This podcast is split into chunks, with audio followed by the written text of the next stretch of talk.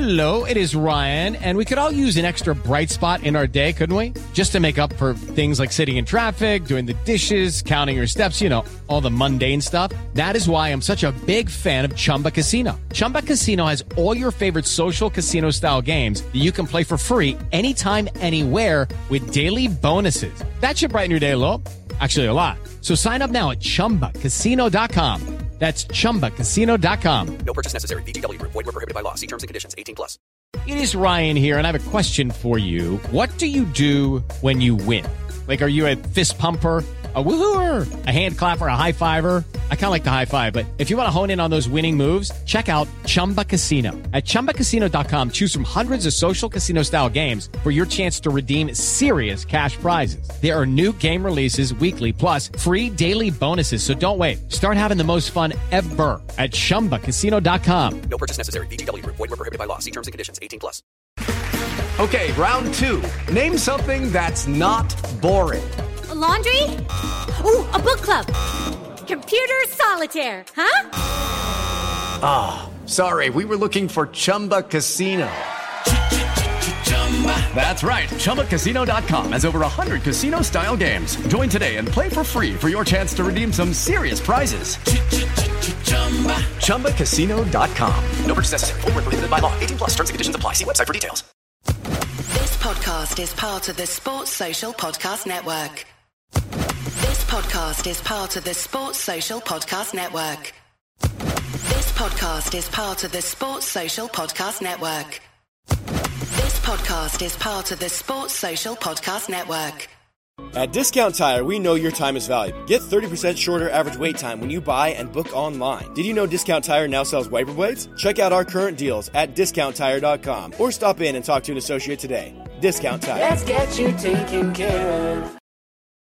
This podcast is part of the Sports Social Podcast Network. This podcast is part of the Sports Social Podcast Network.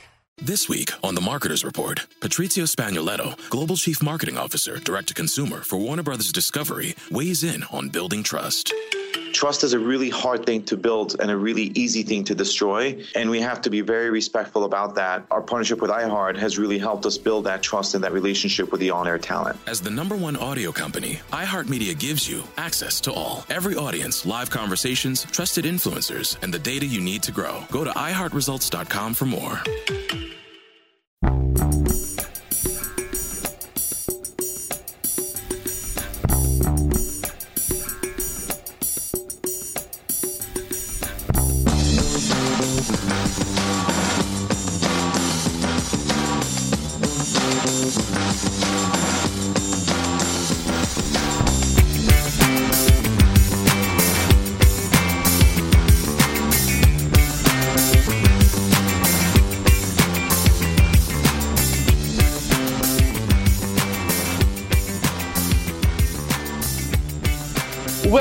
Ladies and gentlemen, back to the Football Insomniac podcast. I'm your host, Colin Watt, and today I'm delighted to be joined from someone on the other side of the world. Um, you might not recognise it from his accent when he starts speaking, but Dave Claxton, very welcome, uh, sorry, very welcome, a, a warm welcome to the Football Insomniac podcast. How you doing, buddy?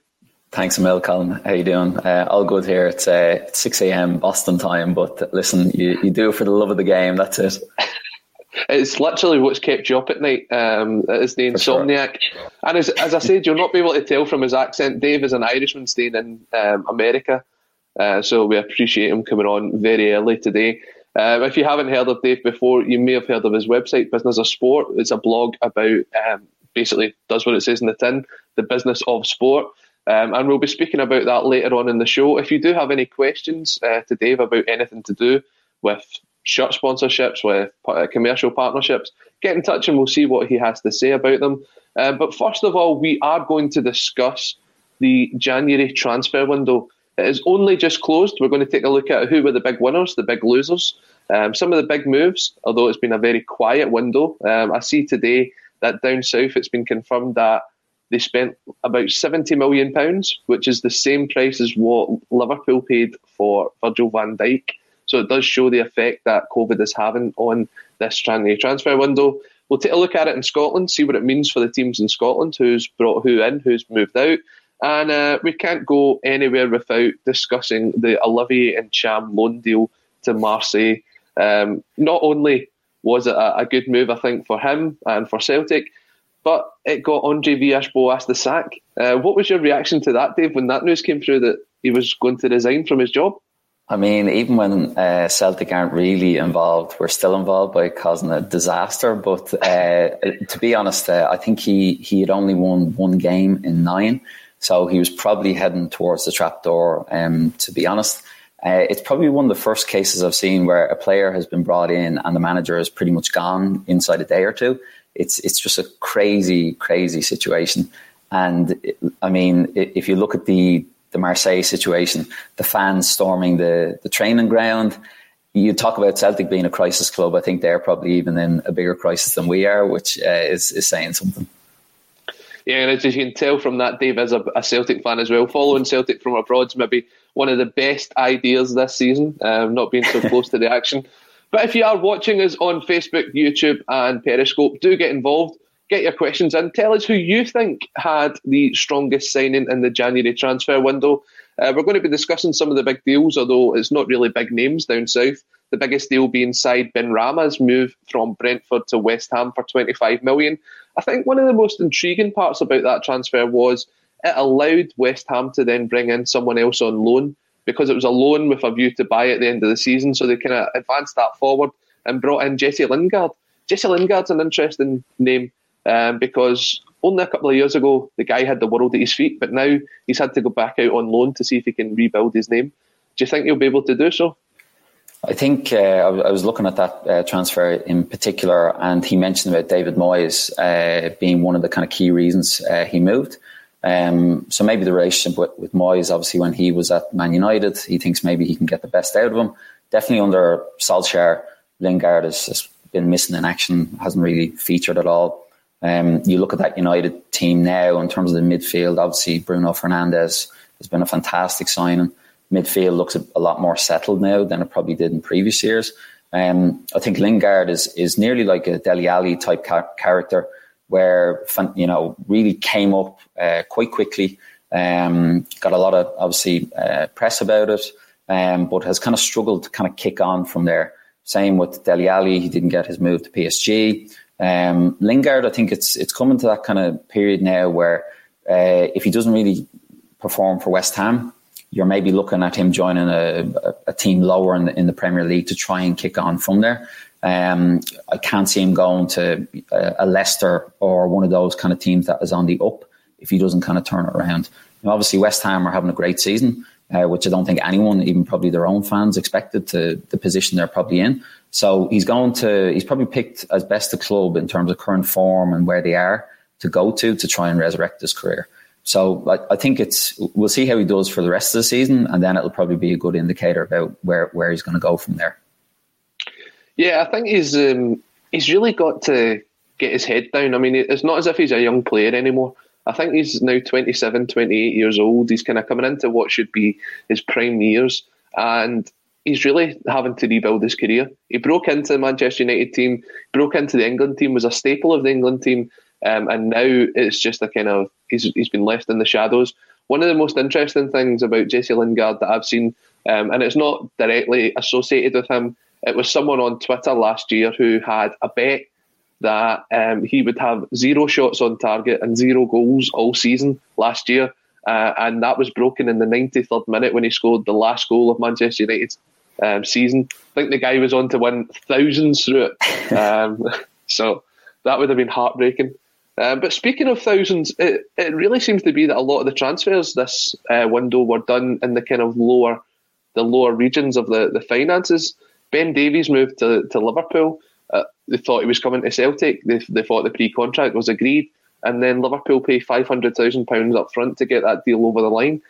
And Jurgen Klopp said it himself when he was asked about him. He says, given the current situation, if it was any other transfer window, if it was any other situation, they wouldn't be looking at Preston to make a signing. But they saw the ability of Davies, they saw the potential in them, and decided to make the move. Do you think he'll be one that will surprise people and do well down south? It's it's a lot of pressure. It really is. Like the, the guys looked decent for for Preston, um, and definitely as a Celtic fan, given our problems uh, in defence, you were thinking, right, this guy could be a, a contributor next season. Um, I think Liverpool, the need is is probably great right now with Joel Matip and obviously Van Dijk. Um, and obviously, um, they uh, brought in uh, the guy from uh, it, uh, the German player uh, Ozak um, mm-hmm. for for a lot from of money. Schalke. Well. Yeah. yeah, from Schalke. Um, so again, like uh, bringing him on loan and maybe signing him full time. Um, I think it, it, probably just shows that that Liverpool are are needing to kind of fill a few spaces in the team. I think Davies himself. It's a great opportunity for him. I mean, it, it's I think this is uh, a microcosm of the, the current uh, pressures clubs are under. They're too afraid to spend money. As you said, um, you know, roughly in the Premier League, there was 70 million spent. Uh, last January, it was over 200 million. It's obvious because they don't know when fans are going to be back in the stadium. They don't have the assurity of match day revenue from people buying food and um, whatever in, in the stadium. Uh, and then as well, uh, season tickets when people are actually going to be back. So I think um, for a club the size of Liverpool, with with the revenue they bring in, spending that money on Ben Davies and bringing in uh, Ozak on, on loan, it, it makes total sense. Uh, you you get to try before you buy with Ozak, and then with Davies, if it doesn't work out, you just loan him somewhere else. Maybe even loan him back to or loan him to Celtic or even back to Preston if, if it doesn't work out. Mm-hmm. I wouldn't be surprised to see that happening, um, especially when you see guys like Virgil van Dijk, Joe Matip, uh, Joe Gomez coming back into the side. Um, you'd be surprised to see if he could make it through there. But I mean, it's a big opportunity for him, and I'm sure one that he'll take with both hands. And we'll have to see what comes of it as Liverpool go to defend their title this season. Struggling um, in recent weeks, so they could be doing with a bit more cover at the back. Taking a staying in the Premiership, um, Mesut Ozil making that move to Fenerbahce eventually. I mean, this is a guy who was earning three hundred and fifty thousand pounds to basically sit at home for a couple of months. He wasn't involved in the Arsenal 25 man squad. Um, it, it looks as if his career at Arsenal had been dead now for the last, I don't know, 12, 18 months. Um, and finally gets his move to Fenerbahce. One of the funny things about that move was um, Fenerbahce actually set up a scheme where fans could uh, tweet or sorry, sorry, text a, a support message to Mesut as part of his welcome to Fenerbahce, and it cost roughly about two pounds but that money was being used to pay for his wages. The, the club, from what I understand, are in complete financial ruin. But that is a really smart initiative to try and get the, the signing over the line to pay for Mesut's wages. Yeah, it's, it's brilliant. It's absolutely brilliant. Um, it, the the value of the guy, obviously, probably in my opinion, in your opinion, is he actually going to bring much to Fenerbahce? it would have to be kind of a Lazarus type recovery of his career. Um, yeah. That type of initiative, very cool. Like, uh, you know, takes a lot of the strain off, off the club. Um, and obviously, you know, he, he built his career kind of there. Um, if, if I remember correctly, um, from, from the start, that's where he kind of rose to prominence. Uh, he's a fan of the club himself. So there is kind of that kind of heritage there. So I can understand why the, the fans would do that. Um, I think if you look at Arsenal overall, uh, they had a clear out Mustafi gone as well um, real deadwood in, in that squad. And uh, Arteta went through a very sticky period where it maybe looked again like he was going uh, towards the trapdoor. Um, things have obviously stabilised. They're going to bring in uh, Martin Odegaard, obviously from uh, Real Madrid. That could be a very shrewd signing for for the rest of the season. That guy looked a, a serious talent um, when he played for Real Sociedad. Um, I think overall, you, you look at the the Ozil situation. I remember years ago uh, Arsene Wenger kind of fought to keep him an Arsenal player, offer him mm-hmm. all this money, and it's just that type of thing in in the climate that football now operates in. It's so money driven that you could be stuck with. Uh, think of Arteta going in there. He's stuck with a legacy player. He never signed. He never wanted. And those mm-hmm. wages are just draining out of his capacity to be able to buy other players or improve his squad. And I think that's what, what you see more and more now, where uh, these type of players, they, their wages are such a drag on, on a club season on season that uh, think about how long it took uh, Arsenal to actually get rid of this guy. It's been rumbling on for about two or three seasons, and as you said, he's he's contributed absolutely nothing to the team. If you look at his wages, you're talking nearly 17 million pounds a year, which is absolutely incredible. Um, and he's made the drop down to a, more reasonable, so he says £60,000 a week at Fenerbahce. Um, I would definitely take that. If you take a look a bit closer to home, well, a bit closer to home for me, not so much for you. We're not going to talk about the MLS, um, but we take a look. but we take a look at the the, the movements here in Scotland. Um, the busiest club, Motherwell, bringing eight players in this window. Uh, I think they've they've had to do something. Graham Alexander coming in there to take over from from Stephen Robinson. Uh, a lot of ins and outs, but they are dangerously close to being in a relegation battle this season. When you bring in a lot of players like that, it can take a bit of time for them to settle. Um, there's going to be games coming up thick and fast. I think I think I took a look at it last night. There's six games in the next two weeks. These players either have to hit the ground running or Motherwell will be in serious trouble. For sure, I think um, as you said, like uh, it, it's all right bringing loads of players in the summer and trying to make them gel over the first part of the season, but from January kind of onwards, uh, with uh, again you kind of staring at relegation or potential relegation, probably the the best managers, uh, you know, to, to kind of turn that situation around. You're looking at a Harry Redknapp, you're looking at a, a Sam Allardyce. They seem to have whatever is needed to kind of bring in bodies and just make a team work.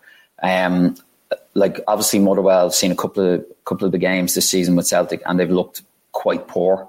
Um, it, it's going to be a huge job to kind of turn that ship around.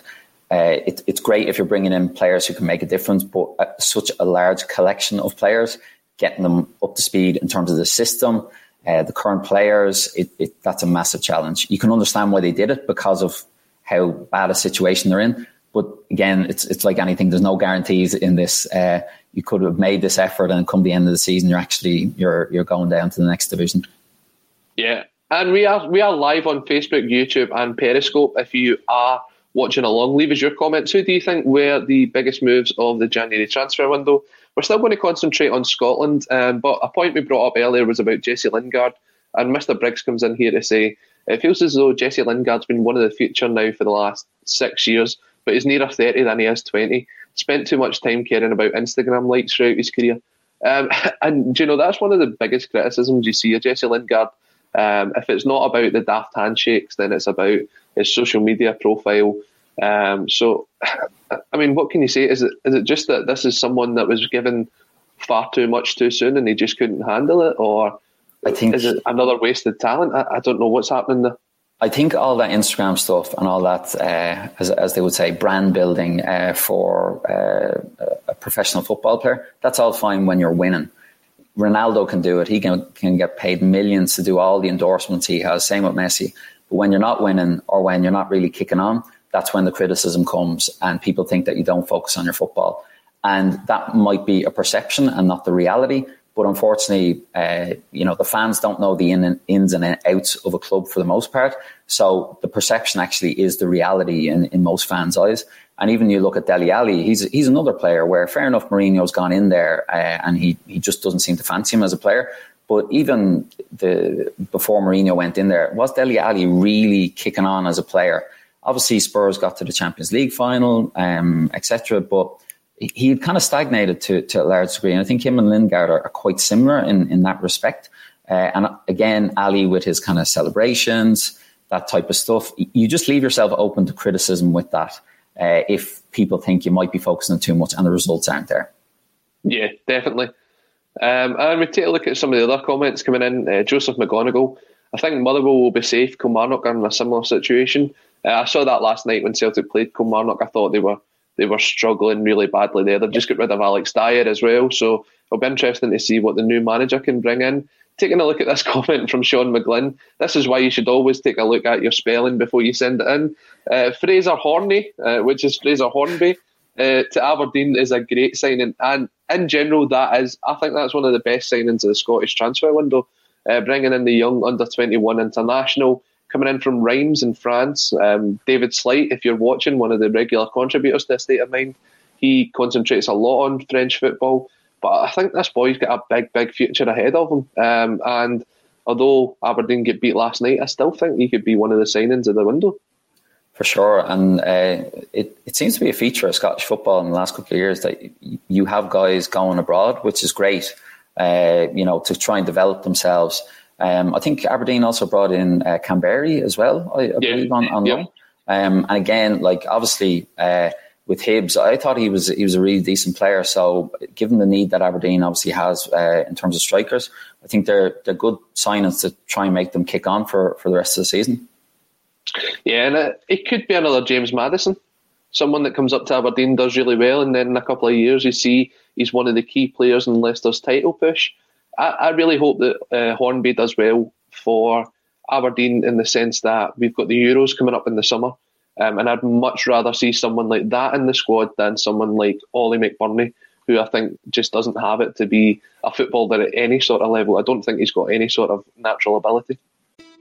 It's the Marketer's Report. This week, Patrizia Spagnoletto, Global Chief Marketing Officer, Direct to Consumer for Warner Brothers Discovery, weighs in on the difficult task of building and retaining consumer trust.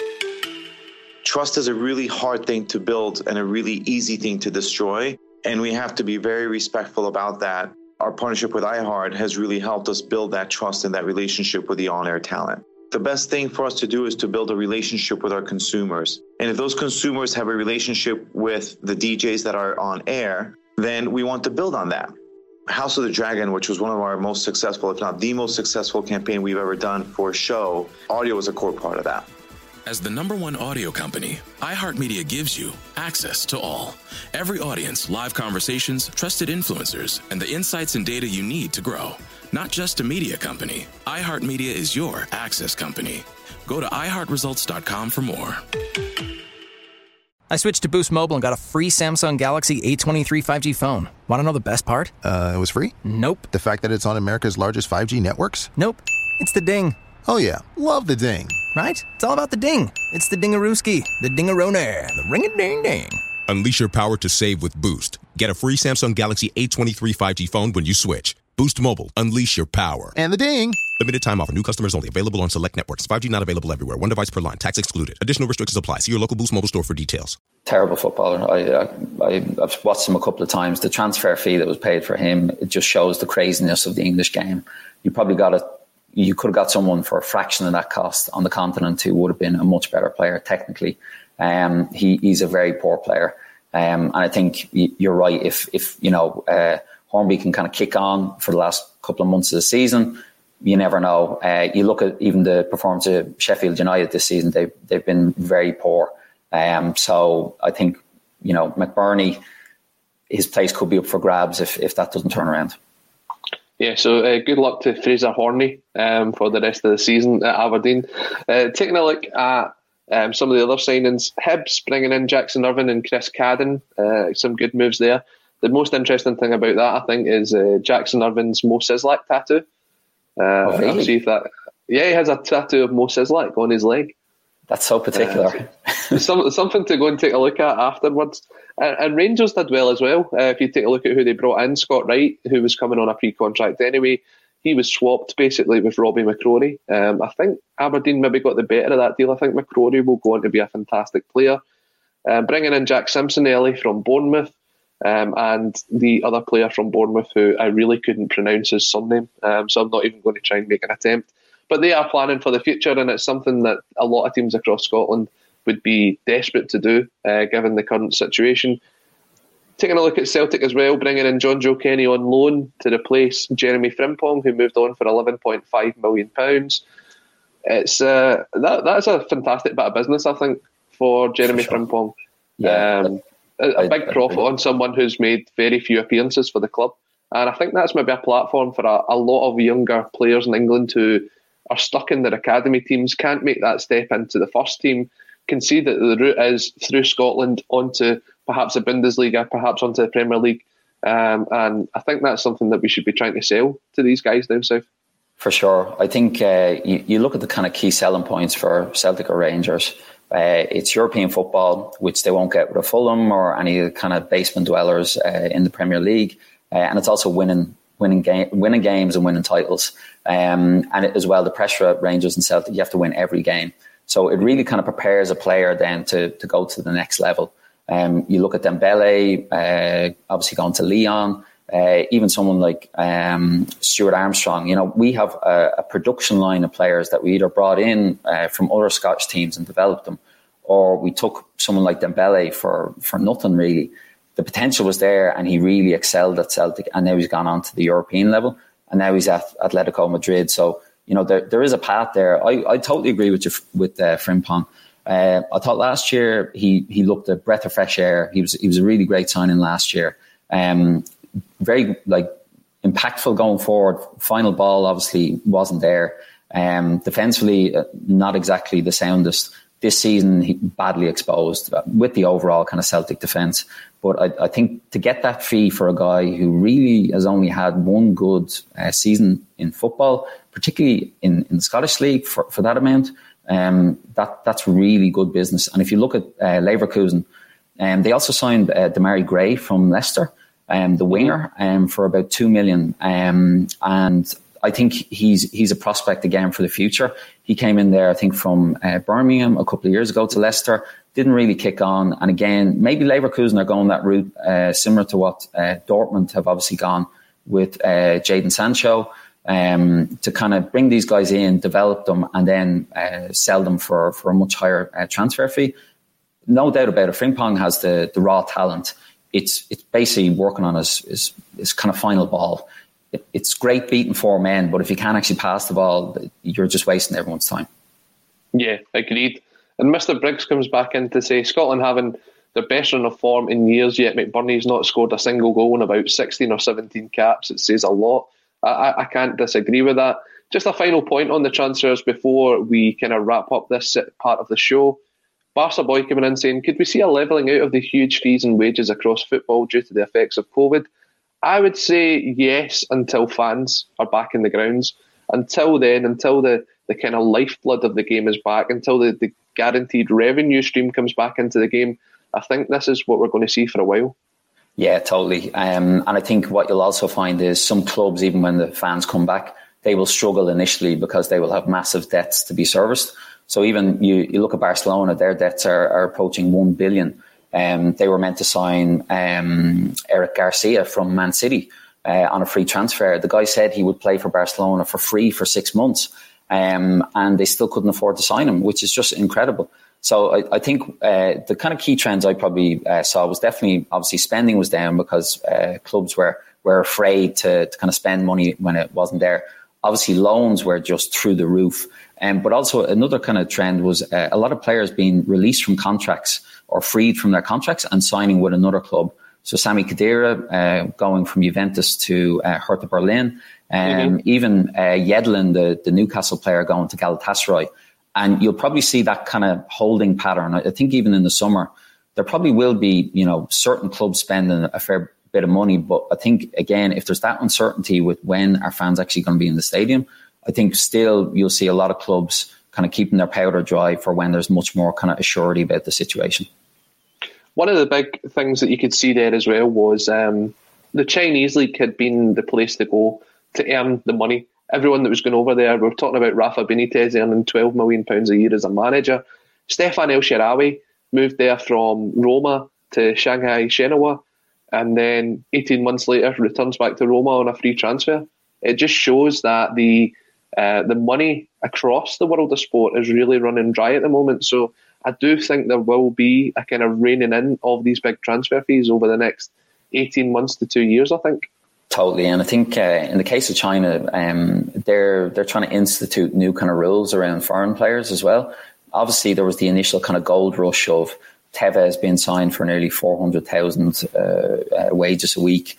Um, these type of players, uh, even Hulk, um, they're they're trying to move that country away from that kind of model. Um, and they're trying to obviously develop their, their own players. And even uh, the the Chinese premier has is, is a big football fan, and he's kind of instituted a, a structural plan up to 2050 where the plan is for China to be able to qualify for World Cups and even potentially uh, win some. So I think you're you're looking at uh, both uh, money not being there and then even specific countries kind of altering how they look at kind of the big foreign signings.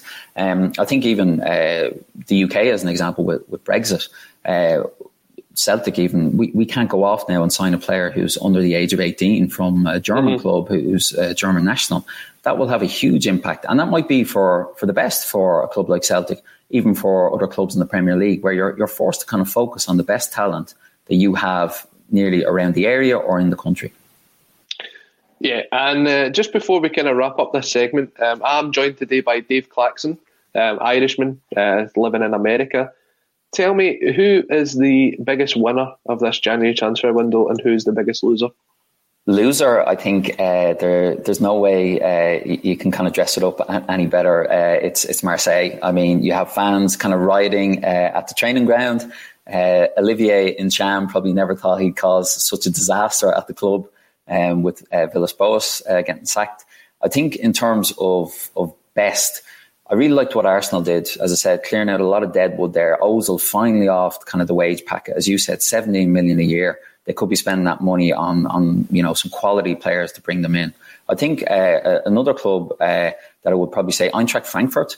They brought back uh, Luka Jovic, and mm-hmm. he's already in four games scored three goals. Where at Real Madrid he couldn't seem to really perform. Um, and I think uh, I think that could be a great signing for those guys. Um, and I think actually the, the final one, uh, Atletico Madrid, in a great position in, in the league table, obviously, bringing in Moussa Dembele for 1.5 million euros uh, on a loan for the rest of the season. If Suarez gets injured, he could be the guy that they rely on to take them uh, to that league title. So I think that's a great bit of business. I would say for me, looking at it closer to home, I think Aberdeen are probably one of the big success stories of this January, January transfer window, despite even losing um, Sam Cosgrove for £2 million. I think Hibs done well to hold on to their talents as well when you look at some of the bids that came in. Kevin Nisbet with a £3 million uh, move for Birmingham. Ryan Porteous apparently to Millwall as well, I believe. And I think Rangers did well as well, bringing in these talents for the future, planning for the future, looking ahead to next season uh, I would say Celtic's transfer window didn't go great bringing in players. Um, they definitely made the money on the players that moved out, so it's it's a difficult one. Down south, I have to agree. I think West Ham did well. I think bringing in Benrahma and Jesse Lingard as they move towards the top six. Arsenal clearing out their, their deadwood, although I don't think they will play in Europe next season. I think they're really struggling. You saw that last night with the, the defeat to Wolves. Um, yeah, it's it's such a strange January transfer window, and all I can say is I'm already looking forward to the summer to see what the knock-on effects will be. You see the players that were allegedly lined up for moves, like Neymar, signed in a, a new four-year contract at PSG. So I wonder who the big move will be in the summer. Uh, but just wrapping this section up, if you do have any comments on the January transfer window, leave them uh, on YouTube, on Facebook, and on Twitter. We'll take a look at them and we will get back to you. A couple of people coming in saying that you really know your football, Dave, so you're going down really well so far. This could be this could all change though, because I'm going to ask you um, the same thing I ask all my guests when they come on to the Football Insomniac, and that is to name what would be their dream football dinner party. I think a dinner party is more of an American thing, isn't it? You, you have more dinner parties over there. Um, yeah, Definitely, I think uh, the the culture uh, here, yeah, a bit more dinner parties. But I think uh, you know the the Irish and the the Scottish and the kind of English way of doing things is down the pub or a lot of drinks involved. Um, but uh, yeah, it, it's definitely a bit more of a dinner party vibe here.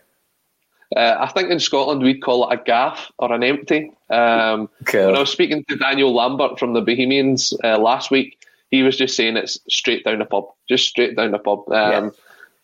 So the the way this works, we have four people from the world of football, uh, dead or alive. Uh, you can bring them back to life for 24 hours to be part of your dinner party. Um, as I said, it's a bit like Cinderella. When the clock strikes 12, that's it. They're, they're back. They're away again. So, first of all, we have to ask you, what will you be cooking? What is what's your speciality? What's going to be on the table for them to snack on? I wasn't expecting this question. Uh, I think uh, I'd probably order in maybe a couple of pizzas, keep it easy. Like uh, I, I, would definitely have the, the fridge stocked with loads of beer. I think uh, so. I think that's all fine and, and all kind of spirits and stuff. But I think I'd, I'd pizza. I, I, don't think I could make it. I could give it a try, but I, I think I'd be better off uh, kind of ordering in, to be honest. And you're from Boston, so Boston pizza, some of the best pizza in the world, from what I've been told. Yeah, for sure. The the delicacies, uh, so to speak, are, here are uh, clam chowder, uh, which is actually quite nice, um, and a lot of kind of seafood. Yeah, uh, so it, it's very American though. Like uh, like I, I, used to live in London for about six years, and that place is so cosmopolitan with the kind of food. So here, it's definitely a lot of cheeseburgers and kind of fries and stuff. Anything that can be deep fried, it's a bit like Scotland. Ex- exactly. uh, so, who is the first person to come to the Claxton household? Who's bringing the bottle of wine? I think uh, with with that in mind, I think it's uh, Diego Armando Maradona. Undoubtedly, um, I'm sure he's someone who, who probably gets picked a lot. But uh, for me, greatest footballer to ever do it. Um, his kind of CV speaks to that. The World Cup, obviously, being Irish, what happened with the hand of God as well. You you got to love that.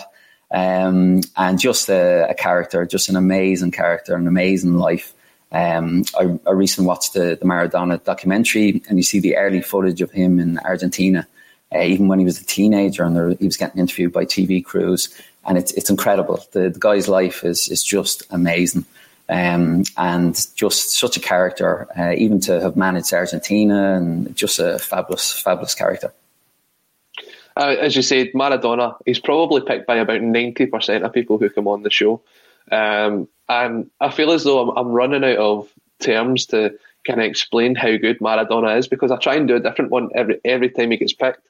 Um, but just having his presence in the room, I think, would be incredible. Um, you know how sometimes you, you meet someone who's famous and you go to, to ask them a question and you, you just don't know the words to say. The fact that you've got him in the room for a couple hours, I think just the stories you would get out of him would be absolutely incredible. Yeah, totally. I think uh, what a life, uh, both obviously going off the rails, but then what he did, you, you can't deny.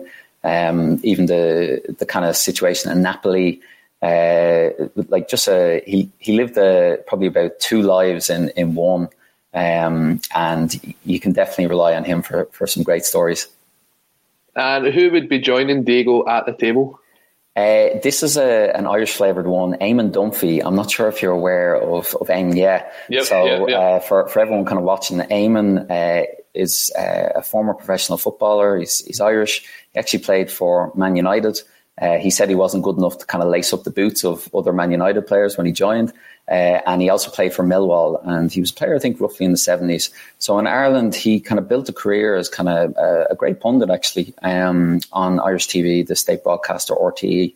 Um, kind of controversial views, had a deep hatred of Cristiano Ronaldo for probably about five or six years. That was completely unjustified, but he just wouldn't see sense. And then Ronaldo's kind of dominance and brilliance, he, he just couldn't deny towards the end. Um, and he's, again, another great character um, famous uh, for in, in Ireland in uh, the 1990 World Cup. Um, he hated the football Jack Charlton played um, and would always kind of rail against it on uh, Irish national TV. And he, during one of the games, uh, I think it was the nil all against Egypt, uh, he picked up a pen and he threw it across the studio. And again, just a great, just uh, nearly like the theatrics of TV. Or of kind of punditry that you don't really see these days. It's a lot more kind of corporate.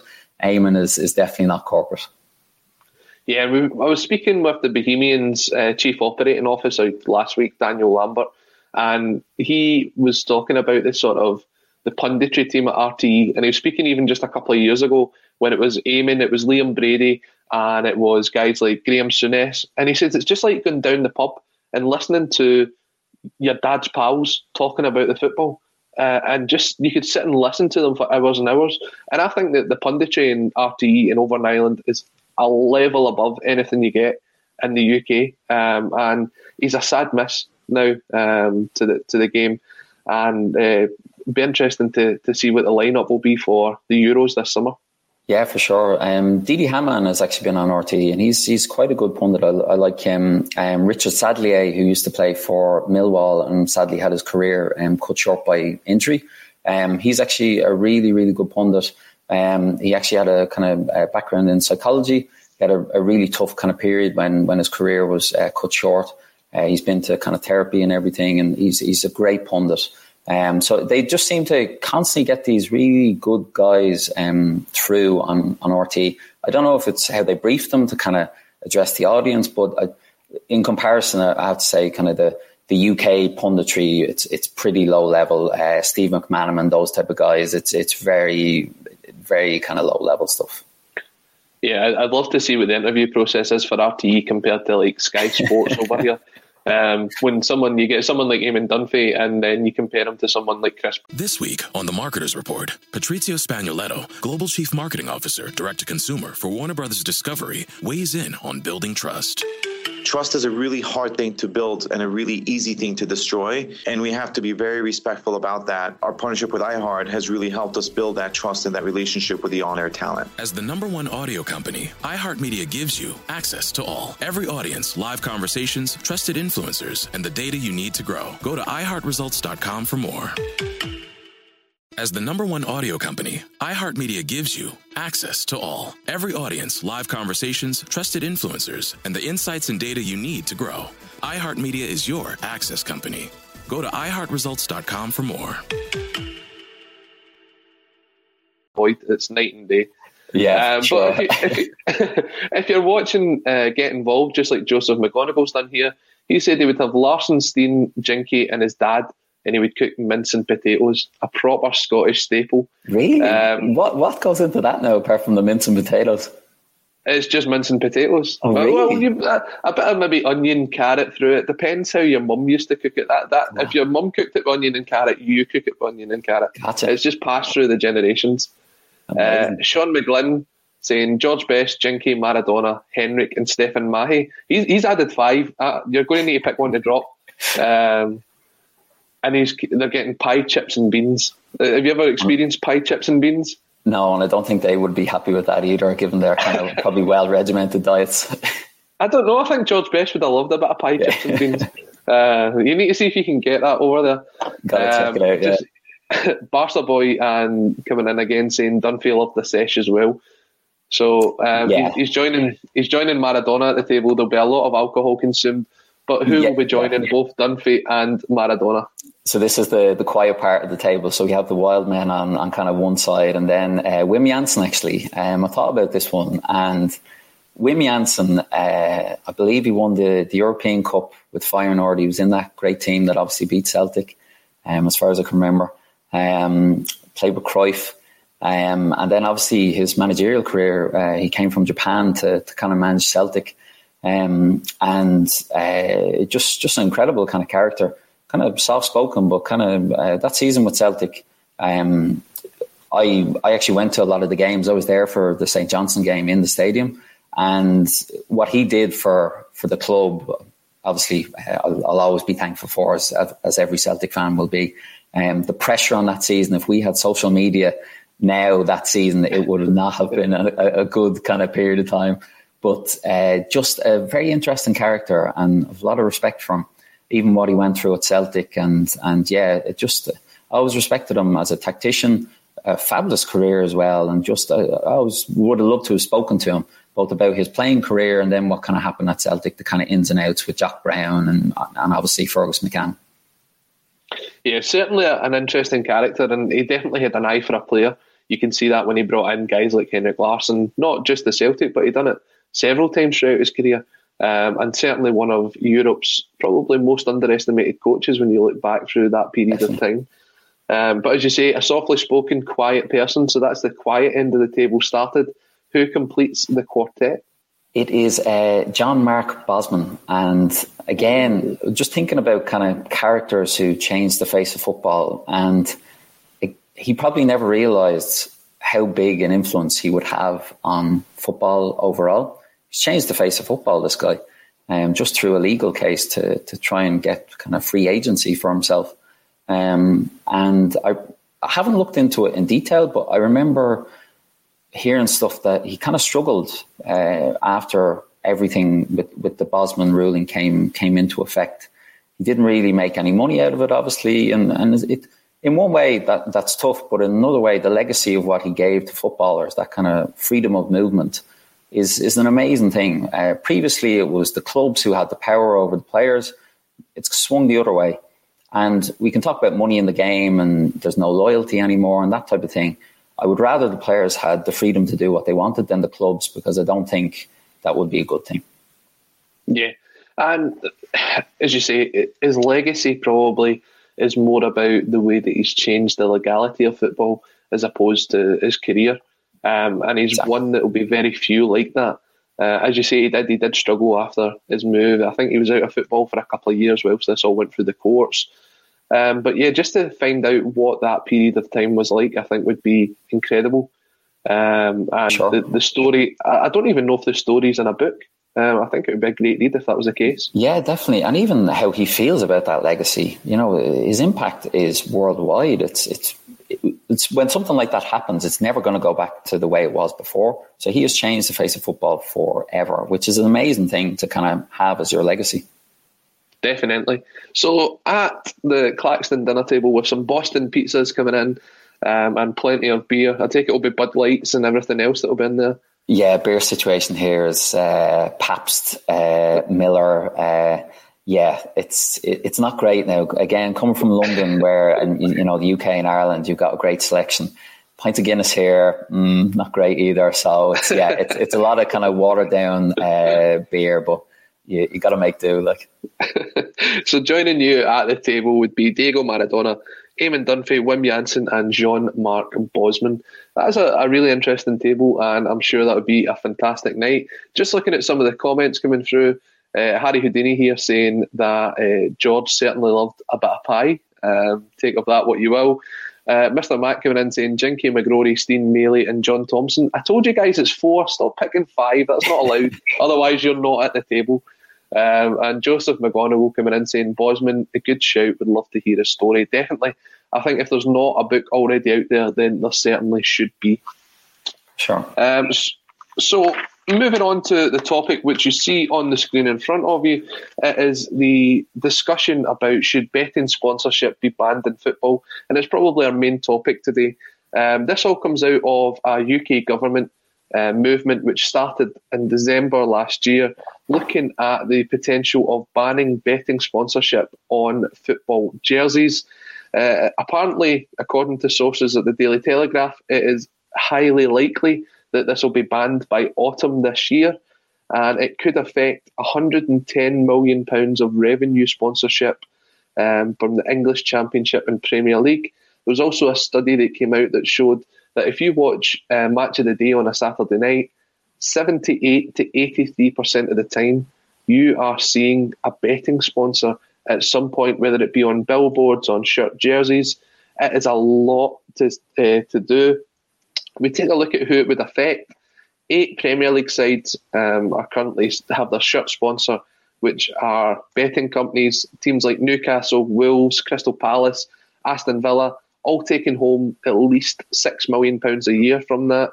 Two thirds of Championship sides have got um, sponsors, which are betting companies, and only three Premier League teams have no links to gambling sponsorship whether that be through shirt sponsors, sleeve sponsors, betting sponsors. Um, so you can see it has a massive impact on the game. Now, Dave, you've got a fantastic insight to this um, from the other side of the, the field.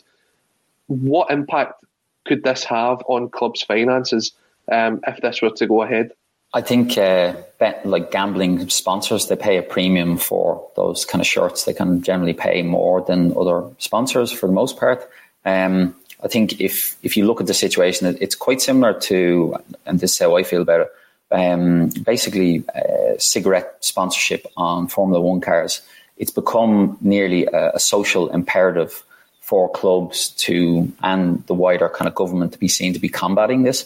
And the reason is, if if you look at kind of uh, betting uh, sponsorship, particularly of jerseys, those jerseys are in FIFA, a video game that's played primarily by young people uh, who might be under the age of 18. Uh, those jerseys are also in Panini sticker books. Um, and as you said, they're also on Match of the Day. And football obviously is for everyone, but obviously a lot of young people love the game. And to see that volume of nearly acceptance of something that uh, as an adult you you have to be able to manage yourself. It's it's an adult choice to gamble. Um, it's very much like the the cigarette sponsorship uh, of Formula One, where it's it's nearly just in your face, twenty four seven, and I don't think anyone would say it, it will drive you to gamble. Uh, I think it's more that it's nearly just becomes accepted that it's there, and it is that a good thing, particularly with you know young viewers of, of uh, football games or even playing FIFA. Um, if you look at the kind of wider context of what the government has tried to do, uh, at the start of this season, they instituted a, a watershed of 9 p.m. and no betting uh, adverts could be aired during a football game. And already there was breaches of that. One uh, in Scotland uh, and one, I think, for a Premier League game with, with Sky TV. Um, and I think that's where it's heading. There will be all these uh, restrictions put in place. And I think it's just more the, the social imperative that uh, governments feel and clubs, it will be seen as just a, a bad thing. Like you, you, might be taking this money and it's good for the clubs, obviously, in terms of revenue, but from a, a, a kind of societal impact, it's probably not a positive thing to have these this betting or this betting sponsorship plastered over everything. Um, you don't know the effects of it. Um, and I, think it'll just come to a crunch where it'll just be instituted where these clubs will not have the flexibility um, to put these uh, sponsors on their jerseys. And if you look at uh, what some of the kind of more forward thinking people are, are doing, uh, even outside of football itself, Barry Hearn, who uh, obviously uh, with Eddie Hearn run, runs Matchroom um, Sports, mm-hmm. boxing, snooker, etc. Um, yesterday uh, there was an interview with him where uh, he spoke about the kind of first sponsor that is non-betting related. Uh, I think it's Cazoo, which sponsors Everton, the Everton uh, mm-hmm. shirt. Yeah. And he said it's a specific move away from gambling sponsorship by Matchroom. They want to diversify their portfolio. They don't want to be just reliant on uh, gambling companies. I think that's probably an acknowledgement of someone in the know within the industry to say, changes are coming here. We better get our ducks in a row before this happens. So, say for a club like Celtic or any of the, the eight Premier League clubs with these kind of uh, betting companies on their shirts, they, they better start looking out for newer uh, sponsors for the shirt because I, I, think there's going to come a crunch where, where they won't have that option to actually put them on the shirt uh, in future. Yeah, and you take a look at it. You mentioned Celtic in particular there. In 2018, they signed a seven year deal with Dafabet, um, a, a, Chinese betting company, um, for around £3 million a year. They also have sponsorships with Mr. Green's Poker, I believe it is, and they do Ladbrokes inside the stadium. But that takes in about 5% of Celtic's revenue each year. It's the same with Rangers with their um, their deal with 32 Red. Um, they also have a deal with Ladbrokes, I believe, inside the stadium, bringing in roughly about 5% of their overall revenue. That's a lot of money for a club to be losing, especially going through what they're going through. In your opinion, do you think there's companies there that are ready to, to step in to, to offer their services for sponsorship when this comes through. Um, could this be the last season that we see 32 Red and Dafabet across the, the jerseys of Celtic and Rangers, and then who would come in to replace that? I think um, if if there's anything I know about uh, from my career, uh, definitely in terms of legislation, it, it, takes a while to come through. I think next season will probably won't be in place um, with the kind of review meant to close in, in March. Um, I think it'll take probably a bit longer, it might be a season or two, but undoubtedly it's coming. I've, I've no doubt about it. Um, and I think what will happen is uh, you will definitely have uh, sponsors coming in to kind of take the, the spot of uh, Dafabet um, and, and other kind of uh, gambling companies. Because uh, being on the front of a football jersey uh, can be a, a, really great thing. Um, but it, as well, actually, within that, you look at the rise of uh, vintage football jerseys. How many C.R. Smith uh, kind of uh, people do you see mm-hmm. walking around now? So it's not like now, like in previous years, you might have said, "Oh, you know, sponsorship. It's it's done after a couple of years." But if you can be a part of an iconic jersey, it lives forever, really. Um, so that that's one kind of cool thing that maybe as a sponsor you can think of. But I, I, think there will definitely be companies to, to replace the, the gambling companies. The problem will be the money probably won't be there. I think Celtic will probably get less money just because the like in terms of overall uh, betting uh, gam or gambling, uh, it, it's a huge uh, kind of hugely valuable industry. A lot of money flowing in and out. You look at even the United States, for example, they're opening up gambling for the first time ever across the states. It is a gold mine in terms of you know your, your audience of over 300 million people.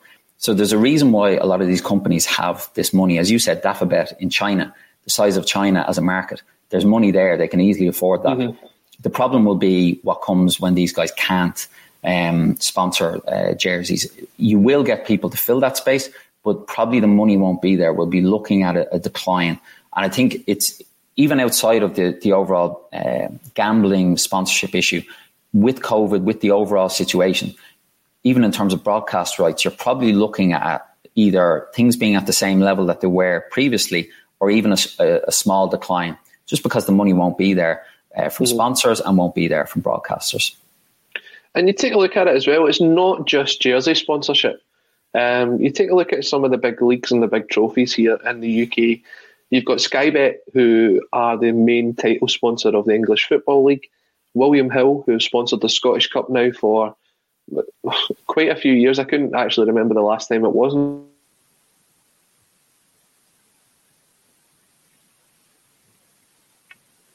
It's known as the Scottish Cup. It's known as the Cup. So when you take a look at it, um, does this then go beyond just the the shirt sponsorship that we have to then look at um, the, the, trophies that are being sponsored now? Um, and surely, I mean, that's going to take as much PR work to replace those sponsorships for the leagues and for um, the, the, the sort of um, the federations as what it would be for the football clubs. For sure. Um, I think uh, if, if, you look at the news recently, the FAI, so the, the Irish um, kind of uh, Football Association, um, they came out and said that they would not have a, a gambling um, partner as, as a sponsor. Um, and this is uh, due to a controversy around SportsPesa, which used to sponsor Everton's jersey. Yes. Uh, I believe it's a Kenyan company, and there's a lot of kind of yep. issues around that company. Um, and uh, we we had an old CEO, John Delaney. There was loads of controversy about him, but basically they they signed the deal with SportsPesa. Um, a new regime came in at the FAI, and they they've now committed to to not having these type of sponsors. And I think you'll see more organi- organizations do that um, because again the the societal imperative to do that is so great now. Um, you just you can't justify it with young people consuming media or you know, seeing wall to wall gambling uh, adverts, it's just not really acceptable, and it won't be acceptable moving forward. I think the the associations they generally always kind of struggle for for quality sponsorship. Um, and I, I, think that will be a, a real crunch uh, for associations moving forward. Um, but I think even in Scotland, I think uh, the the, uh, the women's um, uh, game in Scotland actually um, also said that they would not uh, have any kind of gambling sponsors as well previously. So I think, uh, and that's actually an interesting point about the women's game, which is maybe where revenue could come in future for football clubs, um, where you have a different sponsor for uh, the women's team versus the men's team. And that's in the last couple of years, you've seen that increasing. Obviously, Celtic, they have a different sponsor on the women's team. Um, and Liverpool kind of kicked that off a couple of years ago with Avon. And again, if you're kind of being as resourceful as possible. Maybe that's the way you, you have a, a, a kind of sponsorship for the, the men's team, but then you have a sponsorship for the female uh, team as well. So again, you're trying to maximize your, your potential revenue. Uh, the question should be asked as well, um, because we spoke about um, kind of cigarette companies. They were phased out quite a few years ago. They look as if this is now the move to phase out the betting sponsorship. But then you take a look at the SPFL, who have just signed a, a recent deal for a, a sort of title sponsor across the whole of the divisions to be Glen's Vodka. So, is it the, the case that if we're going to ban these betting companies, if we've already banned the cigarette companies, should alcohol sponsorship be allowed as well? That's a really tricky one. That is a really tricky one because if even look at Scotland, I'm, I'm aware of kind of the, the minimum pricing kind of legislation you guys have, and you know, it's it's a very uh, kind of obviously sensitive issue. Um, the drinks lobby is extremely powerful, uh, is what I would say, and it's not to say that the gambling lobby isn't. The drinks lobby has a heritage as well. It's been sponsoring football teams for decades. It's been sponsoring competitions for decades. I think that one would be much harder to shift. Um, and I'm not really sure why, because obviously alcohol damaging for your health, uh, gambling damaging for mental health and your finances and, and, a whole host of issues, it can be argued that it's as damaging uh, kind of alcohol sponsorship. I think we're not there yet. I, I really don't believe we're we're not there yet uh, in terms of shifting alcohol sponsorship. I think that's a much larger piece um, that goes into loads of different issues. I think what you might see actually in, in talking about future trends you could see, uh, particularly in the US with the legalization of stuff like marijuana, you could see teams being sponsored by uh, kind of marijuana uh, brands moving forward. And again, it's mm-hmm. just as society changes, then uh, sponsorship will react to that and it'll then impact on, on sport. I think the, the drinks piece is, is much is much larger. I think it's a much bigger lobby to kind of shift. And I, I, I, can't see that happening for, for a large or for a long kind of period of time. But I get your point. I, I don't disagree with it at all. I think it's completely valid. And again, if, if you look at the volume of adverts for alcohol during a football game, it's it's through the roof as well. Yeah, just on that point you made on the kind of legalization of cannabis um, in America, that's already happened in Scotland. You see, Hamilton, I think, they're sponsored by a CBD oil company. Oh, really? So oh, cool. it's starting to make, it's starting to make its way across here as well. CBD um, is uh, sure the legal stuff, though. exactly. Yeah, it will get. I think that might change over the years. There's been a lot of points coming in on this. Um, Ezra coming in here saying if they ban cigarette sponsorship and advertising, they should ban betting and alcohol sponsorship and advertising. Just going back to the point that we're making, Joseph McGonigal coming in saying too much money involved, lads, money talks. I think that's part of the point you made on the alcohol sponsorship there as well. Um, and just on the point you made on FIFA, the FIFA game series has a bigger issue than betting company logos on the shirts and games. The Ultimate Team game mode is essentially gambling with the loot boxes and microtransactions. Sure. And I believe is that not been banned in some companies as, in, in some countries as well now? Yeah, yeah, um, that and I'd, I'd agree with that point hundred percent. I think that's a, quite a dangerous thing, um, and I, I, think it's all these microtransactions um, that that are the problem. Where it, it's it is in in effect like gambling and. Uh, you're you're nearly socializing young people to how gambling works with these games, and it has been banned in, in some uh, countries. I believe in Ireland, actually, they're, they're taking a stand uh, against it uh, as well. And I think you'll, you'll see increasing kind of clampdowns on these tactics to nearly institute not obvious gambling, obviously like a Paddy Power type uh, account or anything, but these type of tactics to get uh, young people or, or gamers involved. I, I completely agree. Um, those loot boxes, uh, it, it is a form of, of kind of uh, socializing young people to, to gamble. So I, I think that's totally the, the right kind of move to, uh, to kind of ban them. Cormac Ryan joins us again this week, and he's saying uh, he's joining the show late. That's all right, Cormac. You can go back and watch this on YouTube. We're also out now um, on audio format as well. We're on Spotify, iTunes, all the big platforms. But he's saying it would be great to see the club making the clubs making an ethical decision regarding uh, gambling sponsorship without having to be forced. Now, there's it goes back to the point you make about how long this is going to take for the legislation to go through, because as you said, there's every chance that this may take two or three years before we actually see the impact of it. But once it comes into to effect, the teams that make the first move, I think, will be the teams that look to set the example going forward and you're hoping for your bigger teams across the UK, your Manchester United, your Liverpools, your Celtics, and your Rangers to sort of set the example there, aren't you? Yeah, totally. I think um, it's it's like anything. Until people are kind of forced to do something, for the most part, the majority won't do it. Um, and I think with this, there will be certain clubs that have a, a brand. Uh, say, uh, you know, a, a Wrexham or, or these type of clubs that have a certain kind of leaning that they wouldn't go down that route for for some of those clubs that are reliant on the revenue, I can't see them making that move uh, at all just because of the the money issue. But I think there will be some of those kind of first adopters, and that's something you can hang your hat on uh, as a, as a club. It's something to be uh, very proud of.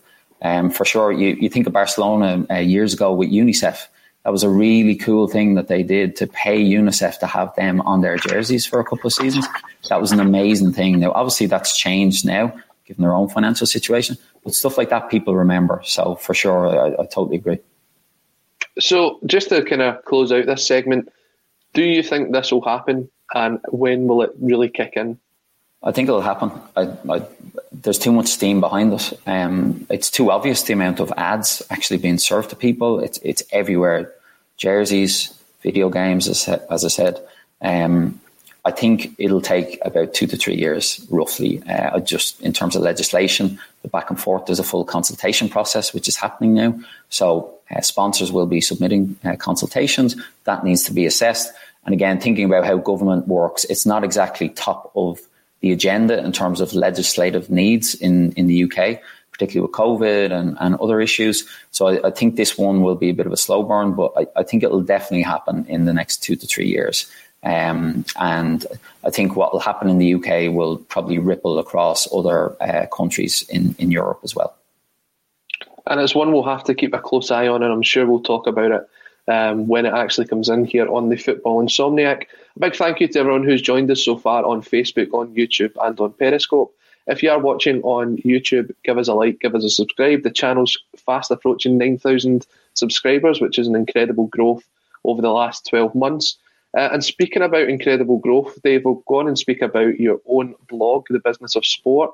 You've been doing that now for the last four years. Has that seen a, a, a fair bit of growth over that period of time as well? Yeah, yeah, it's it's crazy. Um, the the the growth has been really unexpected. Um, I I didn't have really a clue what I was doing to to be totally honest. Um, basically, uh, my own kind of background, I, I did journalism uh, in terms of uh, my my degree. Um, unfortunately, when I graduated, um, Ireland was going through kind of probably the worst recession we'd, we'd ever had in 2008. Um, and basically, uh, I was kind of freelancing. It was kind of a tough period of time. And um, went back to college and kind of kicked on and moved into um, public relations from there.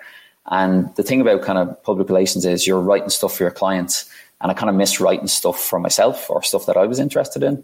And I just mm. decided to kind of kick off the, the blog from there about stuff that I actually am interested in. And I think if, if you look, you go back to the early posts on the site, it, it's probably a bit kind of uh, not exactly top quality, but as time has gone on, I've kind of I've gotten a bit better. So it, it's it's a, a, mix of things. It's analysis, so stuff like stuff that I would be interested in, like uh, Shergar, the the racing horse going missing. A lot of stuff about the XFL, which is the kind of the league now that uh, Dwayne the Rock Johnson has invested in and uh, for American football um, and a lot of kind of industry interviews. So a lot of people have kindly given me their time. Um, I uh, a couple of months ago interviewed Jason Bell, who was an ex NFL player, played for the New York Giants, um, and I spoke to him about kind of career after sport, which is something I'm very interested in. In how athletes kind of transition from the high of being a, a superstar, earning loads of money, and then what it's like when they're you know back in the real world. And kind of within when when I started it, I also started writing uh, part time for uh, a website called Sports Techie, and that focused on kind of, as, as, they say, the intersection between sports and technology and business. And with the blog and then Sports Techie, I kind of built my own network within the industry, built my own understanding, and it's it's just kind of gone on from there. It's it's been really cool. Like I'm juggling a, a full time role, so I definitely don't get as much time as I would like to write. So there's a couple of weeks there where I'm not posting stuff. But for the most part, it's it's something I'm really happy I, I did. It was just a motivation that kind of built in me, and I said, "Why not go for it?" And, and here we are. And obviously, we've had, we've said before, um, you are living in Boston, but you're a, a, Dublin boy. So, how did the move to America come come about? It was totally unplanned, as most things are uh, in, in, my life. Um, basically, I'd, I'd lived in London for six years moved over from Dublin um, for a job opportunity. Had a great life in London. It's it's a great place. Um, and basically, my, my wife had a fantastic opportunity here, and we we came over. Um, and we moved over just before COVID happened. So we moved over the last week of February, and two weeks later, the place was shut down. Uh, we barely got into you know a flat to rent. Um, the St Patrick's Day parade was cancelled, which I was really looking forward to. Uh, it, it, was it was really uh, it was like you were living in a, a different universe. It, it's one of like I moved from uh, Dublin to, to London. That was fine, you know, everything was fine. So I'd been been through that, you know, scenario before. Moving over here, I don't think you realize until you actually live here how different it is and the the style of life. It's just it's different. Um, and mix that with the COVID situation, it was definitely a, a trial by fire. fire but uh, we're, we're still here. It's it's a great city. Uh, if anyone's ever thinking of coming, I, I, would definitely recommend it. It's a it's a fabulous city. And how's it been? Obviously, um, you are a Celtic fan. You've been a Celtic fan all your life. How's it been trying to follow uh, Scottish football from the other side of the globe? It's it's a bit interesting. I have to say that the time zone. Obviously, we're five hours ahead. Um, so, say yesterday's game, I was working so I was just checking in on the game. I couldn't really watch it. uh, completely. So what I, what I now do is I'll, I'll rewatch the game probably a day afterwards in the evening because uh, I want to see how we performed.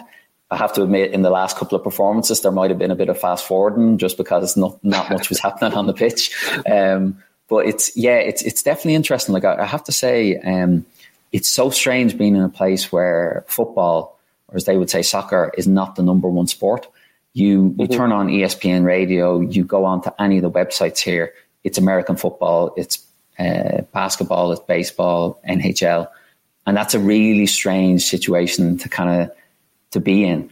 Um, and even uh, they, they show a Premier League game uh, on over the air TV um, here on NBC Sports every Saturday, and that starts at 12, and it's the evening game back in the UK. So you're kind of like, oh, wow, this is like, it's really, it's just a strange situation.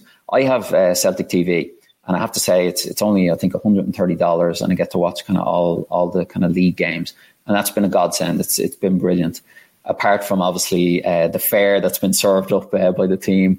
But uh, it, it's definitely it, it's a really unique place to be because uh, you look at the the hierarchy of leagues here. The MLS, even in, in terms of Boston, they have the revolution here. Um, even on the news, uh, the, the kind of sports section on the news on TV, they would barely get a mention. Even if they play, it's you know ten seconds, fifteen seconds of you know the the Revs lost the game, the Revs won a game it's it's not really a thing. But mm-hmm. where I think in the next couple, you know, the next twenty years or you know twenty five years, things are going to really change here. Um, we have a, a sports pitch right beside where we live, and it's it's for a high school. They have a running track. They have an American football pitch. It also doubles up as a soccer pitch. So that to me says there's obviously someone playing this game. I've seen young kids out there playing it, uh, even during COVID. Um, and that says to me that maybe the future uh, might be a, a, bit more football or soccer orientated going forward, which would be brilliant. Definitely, and I think the the World Cup is coming to the US, Mexico, and Canada um, yeah. in the not too distant future. So I think we all see the, the revolution of that coming along as well. If you look at if you look back at the business of sport, what is the, the goal for this year? What is your aim for the, the blog? It's definitely. I, I think uh, the last two years the quality has definitely improved, um, and it, that's shown by the traffic I'm getting through on on certain posts. The XFL posts have gone through the roof. Uh, it's sometimes uh, you start out on a post and you think it's going to be great. You post it, you share it on social, it just doesn't take off, and you think that was a really great piece of content. Uh, stuff like the XFL has just completely changed my expectation uh, because of the uh, the interest in it. I think uh, for me, uh, the last two years, the quality of people I'm interviewing has definitely increased. And Jason Bell, various kind of people within the industry, and it's definitely, you know, it's a hobby. It's something I do on the side. Um, I really enjoy writing. Um, I don't post as much as I want to, but the overall goal is just to keep it going uh, for as long as I possibly can to build my own brand um, through that um, and just, you know, I'm never going to put in a paywall. I'm not getting enough traffic for that. but if people like it, I'm, I'm happy enough with it. If people give it a follow, I'm happy enough with it. And um, even in terms of the, the opportunities it's, it's unlocked for me within the sports business opportunity, the contacts I've made, uh, it's, it's been brilliant. It's been absolutely fantastic. And just as we kind of wrap up today's podcast, um, we're just going slightly over time. I know that the guys are getting set up for the Celtic State of Mind bulletin coming out at half twelve.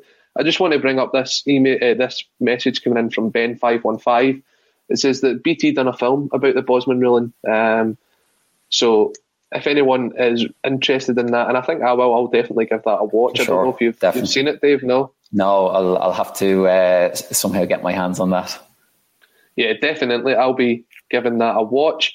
Uh, but thank you to everyone who has joined us today, and a big thank you to Dave. He's got up very early to join us no uh, from Boston. Tell everyone that is watching, Dave, where they'll be able to find you and your blog after this podcast. For sure. So it's uh, businessofsport.net.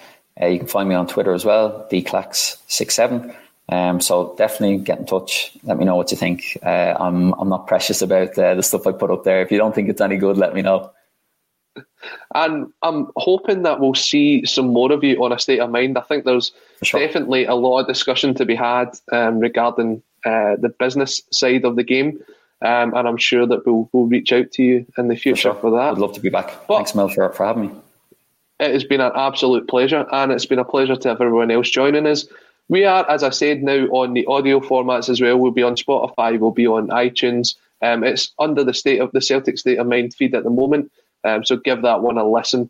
But until next week, thank you to Dave, thank you to everyone who's joining us, um, and we will see you all next week.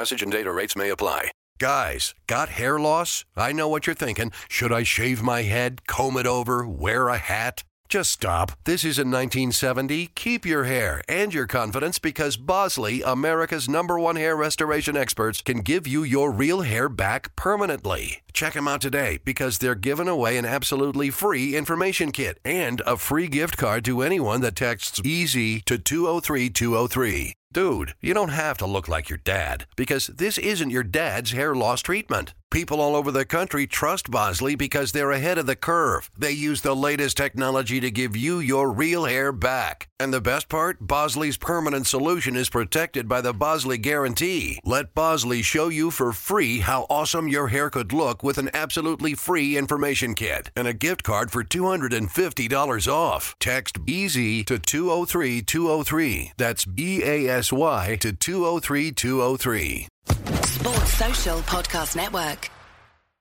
At Discount Tire, we know your time is valuable. Get 30% shorter average wait time when you buy and book online. Did you know Discount Tire now sells wiper blades? Check out our current deals at discounttire.com or stop in and talk to an associate today. Discount Tire. Let's get you taken care of. Sports Social Podcast Network. Sports Social Podcast Network. Sports Social Podcast Network. Sports Social Podcast Network. Sports Social Podcast Network. Sports Social Podcast Network. Sports Social Podcast Network. With the Lucky Land slots, you can get lucky just about anywhere. This is your captain speaking. Uh, we've got clear runway and the weather's fine, but we're just going to circle up here a while and uh, get lucky. No, no, nothing like that. It's just these cash prizes add up quick. So I suggest you sit back, keep your tray table upright, and start getting lucky. Play for free at LuckyLandSlots.com. Are you feeling lucky? No purchase necessary. Void where prohibited by law. 18 plus terms and conditions apply. See website for details.